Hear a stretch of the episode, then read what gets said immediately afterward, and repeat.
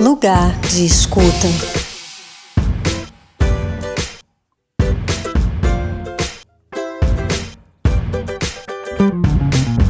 Começa agora o Lugar de Escuta especial Mês da Mulher. Este programa é apresentado pelo Pão de Açúcar, que em março celebra o Dia Internacional da Mulher com uma campanha que mostra mulheres que ocupam lugares que sempre foram vistos como masculinos. A intenção é conhecer, reconhecer, esclarecer, acabar com mitos, dar voz a essas mulheres e também inspirar mais mulheres a seguirem por esses caminhos. Eu sou a Cláudia Penteado e tenho a honra de receber as quatro mulheres cervejeiras que estrelam o comercial da campanha que apresenta uma novidade milenar: Mulheres Entendem de Cerveja. O que você vai ouvir é a primeira parte de uma conversa sobre vários temas essenciais que se referem, claro, às vivências delas no mercado cervejeiro, mas que no fundo se referem a todas nós. Rendeu tanto que dividimos em dois episódios.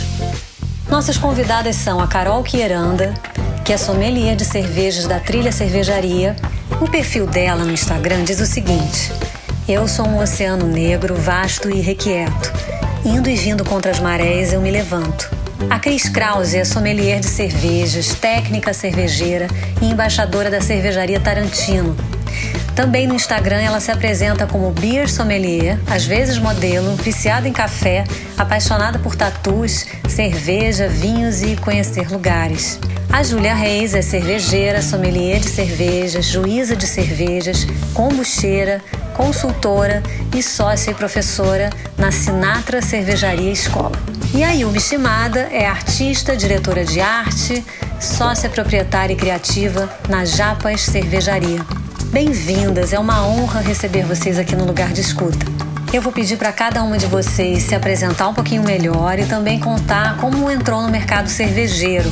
Se foi a primeira escolha profissional, se foi hobby que virou profissão, se foi plano B. Vamos começar pela Carol, depois a Cris, depois a Júlia e depois a Yumi, tentando seguir alguma ordem alfabética. Olá, gente. Eu sou a Carol Queiranda. Primeiro, obrigada pelo convite, Cláudia. Obrigada, Pão de Açúcar. É uma honra estar aqui com vocês, com essas mulheres maravilhosas. Bom, eu estou indo para o sétimo ano no mercado cervejeiro. Minha relação com a cerveja começou por acaso. Eu era uma estudante de história que entrou naqueles períodos da vida que não sabia o que queria, que você começa a se questionar e agora para onde eu vou. Eu sou do interior de São Paulo, sou de Piracicaba, eu trabalhava numa escola e tem uma cervejaria lá que é o Orgulho Piracicabano, que na época abriu uma vaga de vendedora interna, eu resolvi tentar. Entrei e me apaixonei.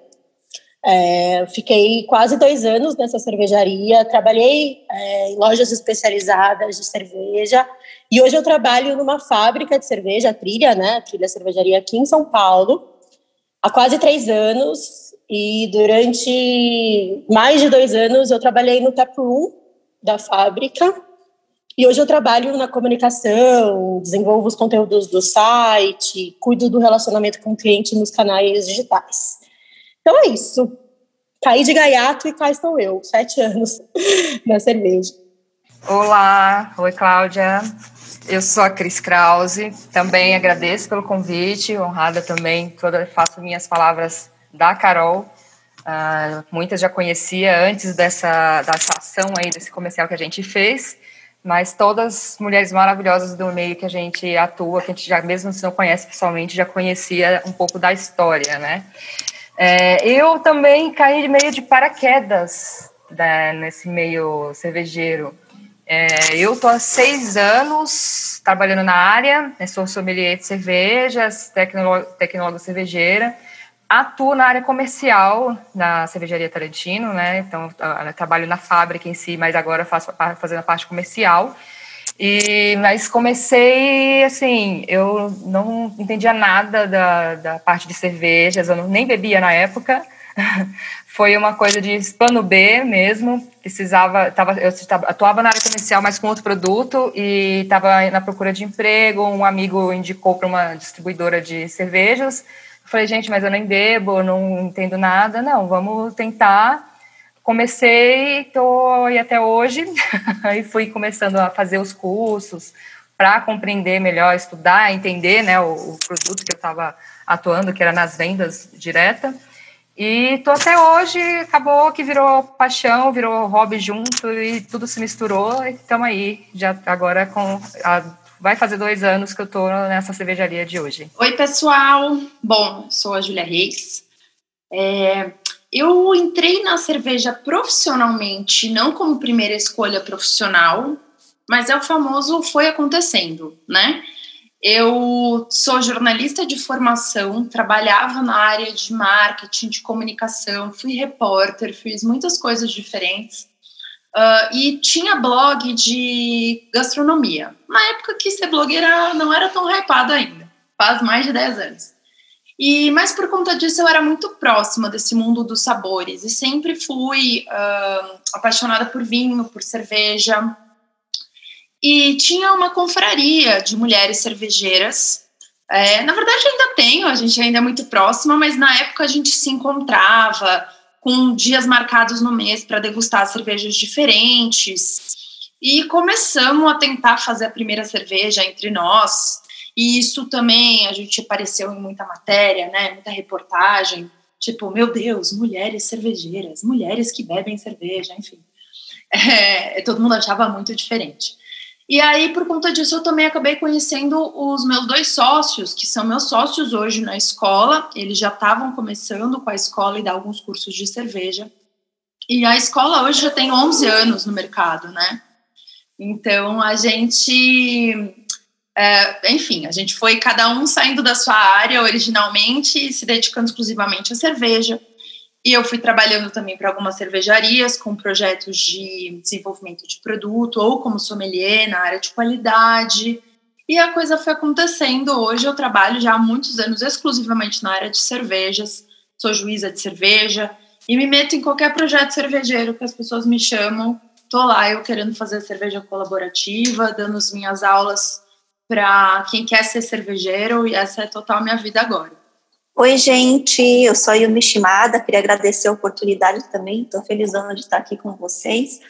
É, vou me apresentar um pouquinho, na, na verdade, estou igual muitas aqui, que meio que foi acontecer, ainda bem o que a Júlia falou. É, eu, na verdade, sou formada em design digital, é, trabalho com publicidade fazem 12 anos, então sou diretor, diretora de arte, mas acabei indo para o mundo das cervejas aí em paralelo, que foi tomando tão conta da minha vida que hoje em dia é, eu acabei até virando frila por causa da, da cervejaria, né, que começou a tomar um espaço muito grande na minha vida, muito mais importante. Mas a história é que há oito anos atrás eu comecei a fazer um curso de sommelier de cerveja. É, foi aonde eu conheci várias pessoas é, do mercado que até então na, naquela época nem tinha um supermercado, né, de, de cervejas ainda, e foi fazendo esse curso que eu até conheci uma das minhas sócias, só que na época estava todo mundo ainda brincando, né, o que que, na verdade a gente só queria entender o que que a gente estava comprando, né, porque começaram a surgir muitos estilos, né, nas prateleiras é, de bares e, tudo mais, então eu queria entender o que que eu, eu estava tomando, né, porque até então eu não conhecia nada sobre cerveja artesanal. E aí eu falei, putz, se eu fizer esse curso, acho que eu vou entender um pouco mais sobre cerveja e vou saber o que, que eu tô tomando. E aí nessas eu, eu fui indo, é, fui fazendo curso, fui conhecendo as pessoas, a gente foi se aproximando. É, já tive algumas vezes na, na, na Sinata também com, com a Júlia, já participei de algumas braçagens aí, embora não seja a área que eu sou mais focada. E então, de repente, é, indo de festival em festival de cerveja, conheci minha terceira sócia também, a Maíra Kimura. É, são, a, a Maíra Kimura e a Fernanda Ueno são minhas duas sócias. E foram nesses festivais de cerveja que a gente foi se aproximando e, de repente, elas é, queriam fazer uma cerveja de brincadeira. A gente acabou fazendo uma cerveja na Cervejaria Nacional. E aí deu super certo. É, a nossa cerveja que a gente tem até hoje, que é super querida, que é o Asabiro, uma American Pale com wasabi. E deu super certo, vendeu super rápido a cerveja nessa brincadeira aí, né, da teste, assim, na, na Cervejaria Nacional. E aí a gente falou, meu, tem uma coisa aí, né? Vamos, vamos investir nisso, vamos continuar com isso. E, e aí foi indo, foi acontecendo, a gente foi crescendo é, em paralelo ainda com as nossas outras profissões. E aí eu tô nisso até hoje. Quando eu vi, já estava com uma cervejaria. Quando vi, a gente já está produzindo fora do Brasil. Então, quando você vê o negócio já anda e você nem percebe o que está acontecendo. Muito bom. Bom, as mulheres fazem parte da história da cerveja. Dizem que foram as mulheres que inventaram a cerveja e eram responsáveis pela produção há 4 mil anos. Carol, você pode começar contando um pouco dessa história? Posso, com certeza. Vou falar de uma maneira, de uma forma sucinta, né? E depois as meninas complementam. É, é engraçado que quando a gente cai de gaiato na cerveja, a primeira coisa que a gente faz quando vai estudar a cerveja é aprender sobre a história dela. É, Para todo mundo é um choque, que o meio é tão masculinizado que quando você se dá conta de que começou pelas mulheres, você fica meio chocado, assim, é o que eu percebo até hoje com os meus amigos leigos. Eles falam, nossa, mas como assim? E sim, a cerveja começou por nós. Há muito tempo, né, Suméria, Mesopotâmia, nas antigas civilizações, a cerveja era parte da dieta familiar. E ela não foi inventada, ela foi descoberta, né, por acaso. As mulheres naquela época eram responsáveis pelo plantio dos grãos, pela colheita dos grãos, fabrico do pão, alimentação do clã, né? Enquanto os homens caçavam, as mulheres exerciam essas atividades. E foi por acaso que a cerveja foi descoberta. Um dia, num, eu sempre esqueço o nome dos aqueles jarros, jarros cheios de grãos, chove, aquilo fermenta, alguém bebe, acha aquilo legal, gostoso e pronto, a cerveja vira uma atividade de mulheres, né? O fabrico de cerveja, isso se estende por muito tempo. Europa medieval, por exemplo, é, e eram as mulheres as responsáveis pela produção, tanto que na Europa, nas sociedades é, nas sociedades europeias as mulheres não tinham tantos direitos quanto tinham os homens, mas por exemplo, os equipamentos de produção de cerveja eram propriedade da mulher, por lei. Então, era bem sério. As mulheres que, inclusive, administravam as tavernas, faziam a cerveja, vendiam, né? E aí isso passa, com o passar dos anos, a ser uma atividade de homens, né? Uma atividade vira uma atividade masculinizada, que é, como a gente conhece hoje. Alguém quer complementar alguma coisa? Eu falei de uma forma bem sucinta mesmo.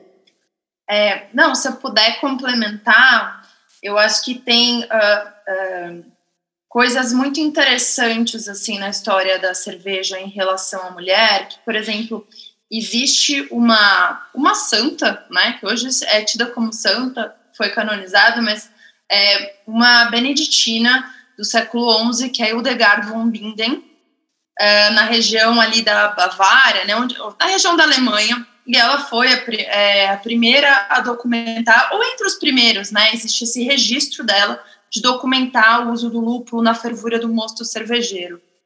E ela acaba sendo um ícone da história da cerveja.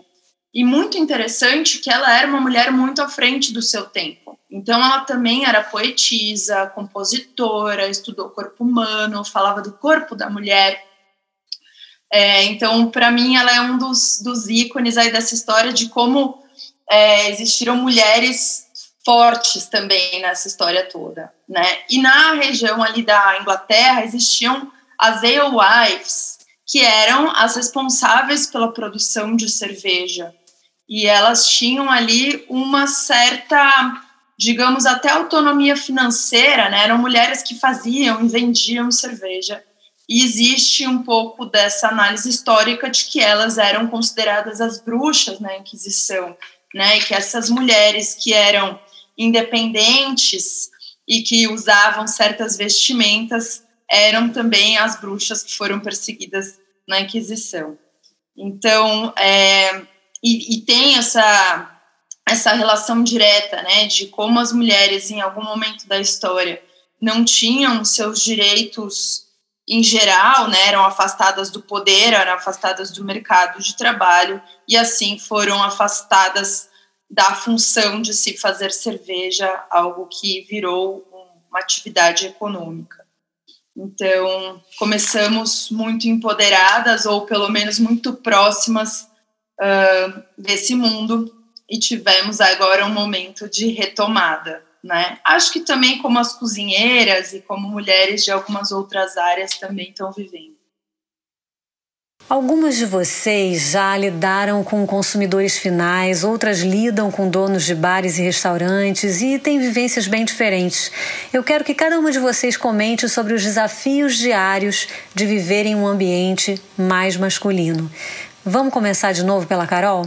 No meu profissional, quando eu comecei a trabalhar com cerveja, eu comecei a trabalhar como vendedora interna. Então, não era tão desafiador assim trato com clientes, até porque eu não visitava bares, não visitava distribuidores, era sempre pelo computador. Quando eu fui trabalhar com consumidor final em lojas especializadas, ou esse tempo que eu fiquei no Teflon da Trilha, aí para mim foi demais, assim. É, eu sou mulher, eu sou uma mulher negra, tem esse detalhe, e trabalhei muito tempo com serviço, a maior parte do meu, é, do meu tempo com cerveja foi com consumidor final e com serviço.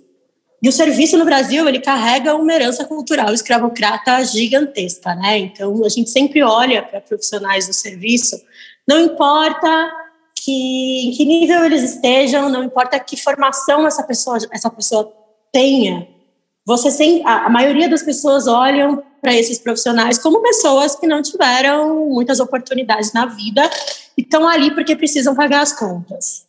Então, não interessa se você é um sommelier renomado ou se você é um garçom de um restaurante popular. As pessoas olham para quem trabalha com serviço dessa forma. É, é uma função, sempre uma função, né? Como eu disse, de pessoas que não teve muitas oportunidades na vida e nunca é visto como uma profissão.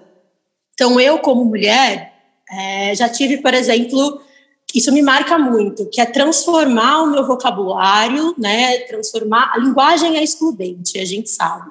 Então eu às vezes tinha que transformar a minha fala em algo extremamente técnico para que aquela pessoa que estava na minha frente percebesse que eu entendia do que eu estava fazendo, que eu não estava ali porque eu combinava com o cenário. Isso é, eu trabalho num nicho do mercado hoje que é um nicho hype, né? Os consumidores, a maioria são beer geeks, uma galera que viaja muito, conhece cervejarias, às vezes não entende, a maioria não entende tecnicamente do produto, mas sabe escolher sua cerveja sozinho. Então isso agrava um pouco mais a situação, porque é como se você estivesse ali só para servir o chopp daquela pessoa. E então esse foi o meu maior desafio, assim, é o que me marcou, porque também é muito recente, né?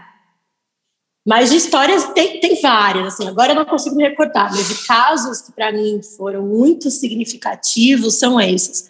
De ter que me pegar, às vezes, transformando a minha linguagem do dia a dia em algo muito difícil para que aquela pessoa entenda que eu manjo, sabe? Que eu estudei, que eu tenho uma formação, que, enfim. Isso, e cerveja é um estudo diário, né? Eu acho que é meio isso, assim. Já, já fiz degustações onde os caras me atravessavam, eu falando, falando, as pessoas falando groselha, e você falando, não, não, não é bem assim, você tem que explicar de uma maneira sucinta. Mas não, é, as pessoas te veem ali só como uma mulher que está servindo algo que ela não entende, sabe? Então, isso é o que me marcou mais. Cris, você também tem histórias assim? Conta um pouco aí da sua experiência. Nossa, várias histórias. isso é o que não falta dentro disso até do que a, a, Carol falou, não só de você ter que é, moldar, usar termos técnicos, você tem que se moldar, é, quase que criar um personagem para ir, é, na minha parte, que eu trabalho lidando com os donos dos estabelecimentos, né? Tenho que lidar com o dono do bar, dono de restaurantes. Então, além disso, de ter que usar os termos mais técnicos para você, você tem que estar provando que você entende sempre mais do que homens. Você estar ali sempre falando, não, eu entendo. Então, você molda todo o seu palavreado e a, a sua postura também, por muitas vezes. Você tem que criar ali um personagem, como eu já ouvi muitas vezes, nossa, você é muito séria, você é a cara fechada, porque para a gente poder se impor respeito. Porque às vezes que você conversa um pouco mais descontraída com o cliente, ele já entende tudo errado. Tem cliente que acha que você é, faz parte do produto, sabe? Você é um produto ali também, que ele pode comprar junto com a cerveja que ele vai comprar. É, às vezes você tem que preocupar com uma roupa, eu vou me arrumar e falar, ah, não posso usar essa roupa porque eu vou em cliente X, esse cliente X me olha como se eu fosse o produto que ele vai comprar. Então, assim, vários fatores. Tem é, essas de. É, eu recebi esses dias, inclusive, mensagem do, de um cliente. Ah, eu queria marcar para ir na cervejaria conversar com o seu mestre cervejeiro. Eu, mas o que, que você precisa? Ah, algumas dúvidas que eu tenho sobre a cerveja, eu queria conversar com ele. Falei, mas dependendo das duas, você pode falar comigo mesma. Eu vou te esclarecer essas dúvidas, eu tenho todo o conhecimento para isso. Então, assim, é, a pessoa quer ir falar com o homem mestre cervejeiro sobre dúvidas que talvez é uma coisa bem simples que eu, como a sommelier da cervejaria, posso responder. Né? Então, tem é, vários machismos mascarados e tem os escancarados também. Né? Então, situações assim são diversas que a gente passa é, todos os dias, cada um, cada dia é uma diferente. Mas, assim, é, o meio inteiro, assim, no, no, do artesanal, não só acho que cerveja artesanal, acho que no, no geral mesmo, é, é muito machista. Isso ainda eles, eles, falam que não, que diminuiu bastante, mas continua sendo bastante ainda. E você, Júlia? Bem, sendo mulher e circulando muito no mercado cervejeiro há vários anos, já vimos de tudo, né? Já vivemos um pouco de tudo. Lógico que existe o assédio, o assédio, no meu caso, principalmente nas situações onde eu sou a consumidora, né? É, então, dentro de, um, dentro de bares e dentro de locais de consumo, que eu acho que isso é algo que várias mulheres vivem, né? Então, uma mulher sentada sozinha no bar incomoda algumas pessoas, te perguntam dez vezes se você está esperando alguém, e claro que muitas pessoas entendem isso como se você estivesse ali à disposição. Mas fora essa questão, é, eu vivo muito, hoje em dia menos, para ser sincera, mas assim, de chegarem para uma aula comigo e perguntarem: mas é você que vai dar aula? Sim, uma certa surpresa, né? Porque estava esperando um homem barbudo, alguma coisa assim, né? Para falar sobre cerveja. E às vezes seguido de mais uma pergunta, tipo, mas, mas você entende de cerveja? Não, amigo, eu tô aqui para te dar aula porque me escolheram aleatoriamente, né? e, e muitas vezes, ou trabalhando para cervejarias e trabalhando em eventos cervejeiros, vinham me perguntar: ah, eu gostaria de falar com o dono. Eu falava, ah, às vezes a cervejaria não era minha, né? Ah, dono não tá aqui, mas o que você precisa? Não, eu preciso falar com o responsável. Falou, não, mas o que, que é? Não, é que eu preciso saber da cerveja. Eu falei, mas, por favor, pode mandar pergunta. Então, é, é, muito comum, assim, já entrarem. Eu tenho também uma loja, né, que é uma loja que vende ingredientes para cervejeiros. E às vezes aparece alguém lá que não me conhece e eu falo, posso ajudar? Não, eu estou esperando o, o, vendedor. Eu falei, não, mas eu posso te ajudar enquanto ele está ocupado. Não, mas é que eu quero falar com ele, porque eu tenho dúvidas técnicas. O lance é que, na cabeça de muitas pessoas, é automático olhar para uma mulher num ambiente e pressupõe-se que ela não pode ser a dona, que ela não entende daquele assunto, né? É automático isso na cabeça de algumas pessoas. Tá mudando, é claro, mas eu ainda enfrento bastante isso. E o mansplaining, como a Carol mencionou, é algo que acontece muito nas degustações que eu faço. Faço degustações muito para grupos fechados, às vezes algumas experiências fechadas para empresas sobre cerveja. Sempre tem alguém que é especialista em cerveja no grupo que faz questão de me interromper para tentar explicar melhor o que eu estou dizendo. Então, é, sim, temos muitos relatos, alguns assim dá para dar mais risada do que outros, eu diria. E você, Yumi? Eu acho que a mulher era, apesar de ter essa melhora no mercado, ela ainda é muito, é, vamos dizer assim, mal vista, né? Não, não mal vista é a palavra, mas ainda existe o estigma de ser mulher, porque além de tudo, é, de tudo que a gente faz, do nosso esforço, do, do nosso trabalho, quando você se apresenta é, na área como cervejeira, como, sei lá, dona de cervejaria, como vendedora, como mulher qualquer coisa do tipo, existe, eu acho que um pouco de fetiche dos homens, né? Porque além de tudo, além do fato de você ser mulher, ser uma mulher que trabalha com cerveja é perfeito, é maravilhoso, porque na cabeça deles, eles acham que vai ser mais uma mulher que vai servir e ainda trazer cerveja para eles. Então, acho que fica muito pior, porque entra numa questão, acho que, de fetiche. E, e o pior ainda, de coisas que eu lidei com isso, foi de você ser a dona da cervejaria e você querer vender a sua cerveja.